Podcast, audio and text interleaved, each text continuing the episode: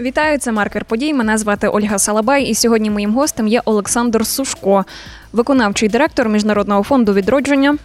Вітаю вас, пане Олександре. Добрий день. Вчора завершився саміт НАТО у Вільнюсі, і от як вам його результати? Е, Результати ну загалом передбачувані. Е, Звісно, що нам хотілося б більшого, це нормально. Е, От альянс, в принципі, е, розглядаючи кандидатуру України на членство, е, виходить з того, що під час війни цей процес набуття членства е, запустити е, неможливо. Ну тут є різні думки. Експерти, багато, в тому числі українські, наполягали на тому, що можна було би цей процес запустити і під час війни, завершити вже після. Ну але е, в альянсі такої згоди не дійшли, тому е, вони підтвердили власне. е, Саму перспективу членства України, але ну прямо фактично заявивши, що це вже це уже елемент пост, поствоєнної картини світу, членство України в НАТО, і воно для нас дуже важливо саме після війни, бо ми власне і не розраховували на те, що НАТО буде за нас е, воювати. Е, ми розраховуємо на воєнну і економічну підтримку.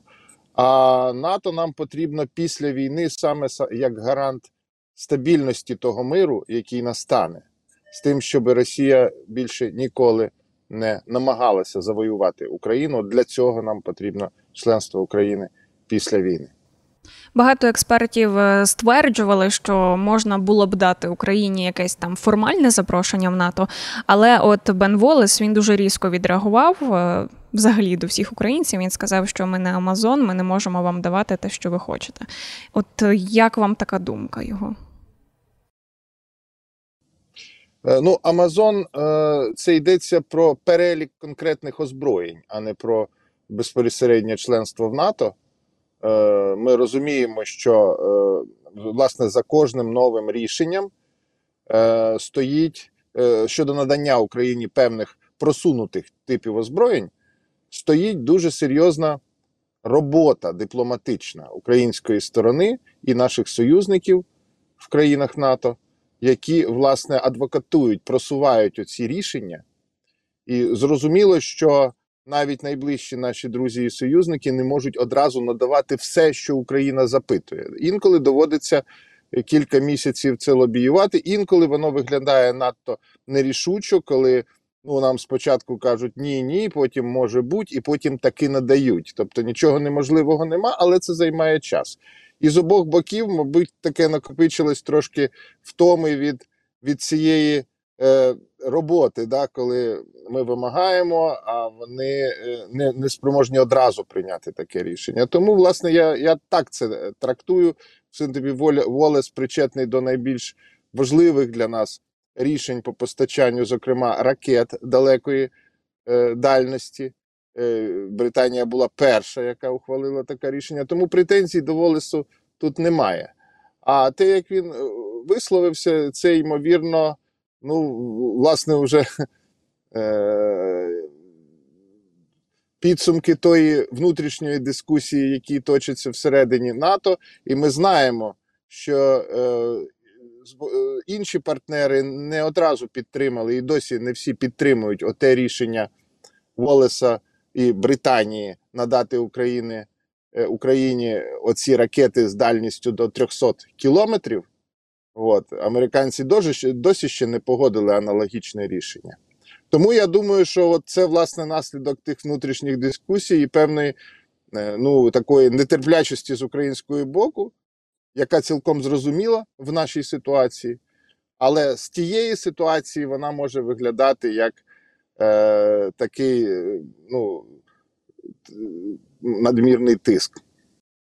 Володимир Зеленський підсумував саміт НАТО. Він сказав, що Україна обов'язково буде в альянсі, е, але після перемоги ми це теж всі розуміємо. І от виникає відразу питання: чи наша перемога це буде єдина умова, чи будуть іще от потрібно зробити те, те і те.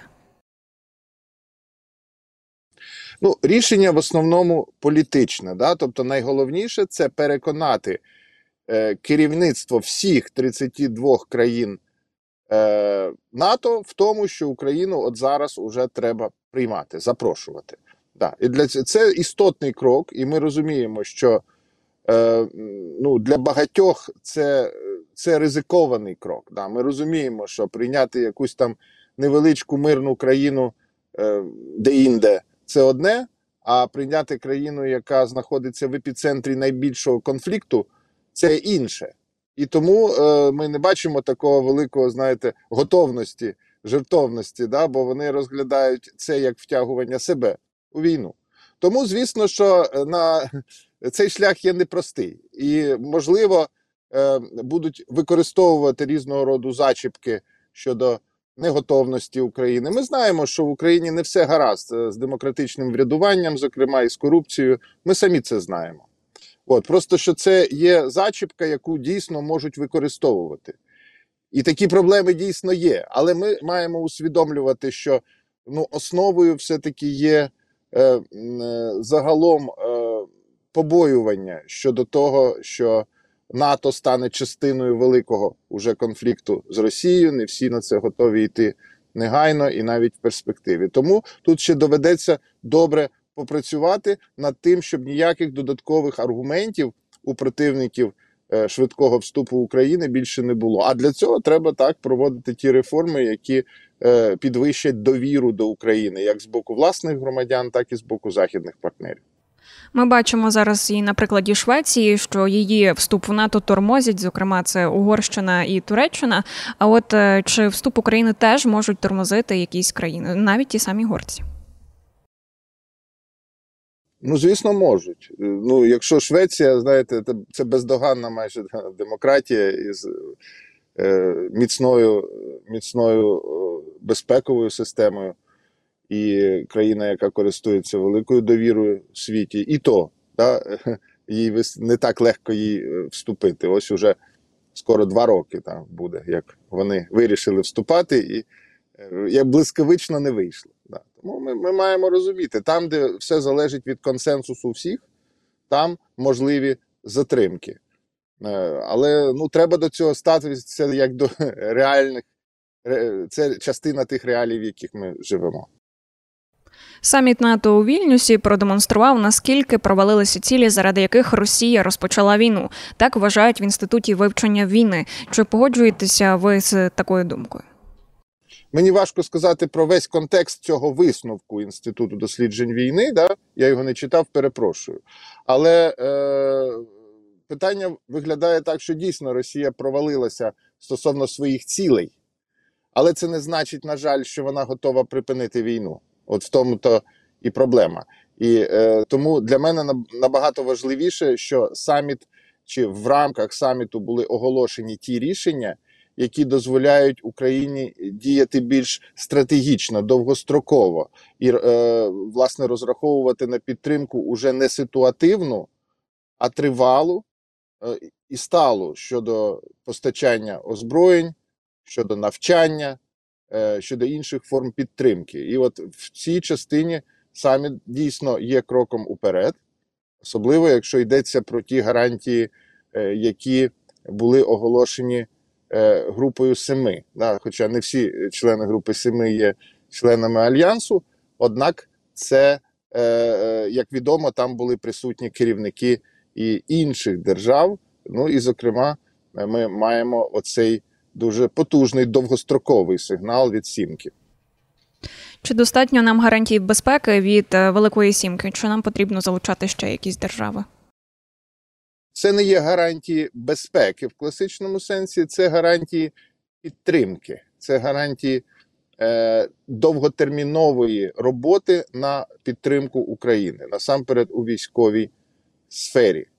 Е, в принципі, в самому документі, який оголошено сімкою, він відкритий до приєднання іншими країнами. У нас і так уже є практика приєднання інших країн, які не входять ані в сімку, ані в альянс. Наприклад, та ж Австралія е, надає Україні воєнну допомогу.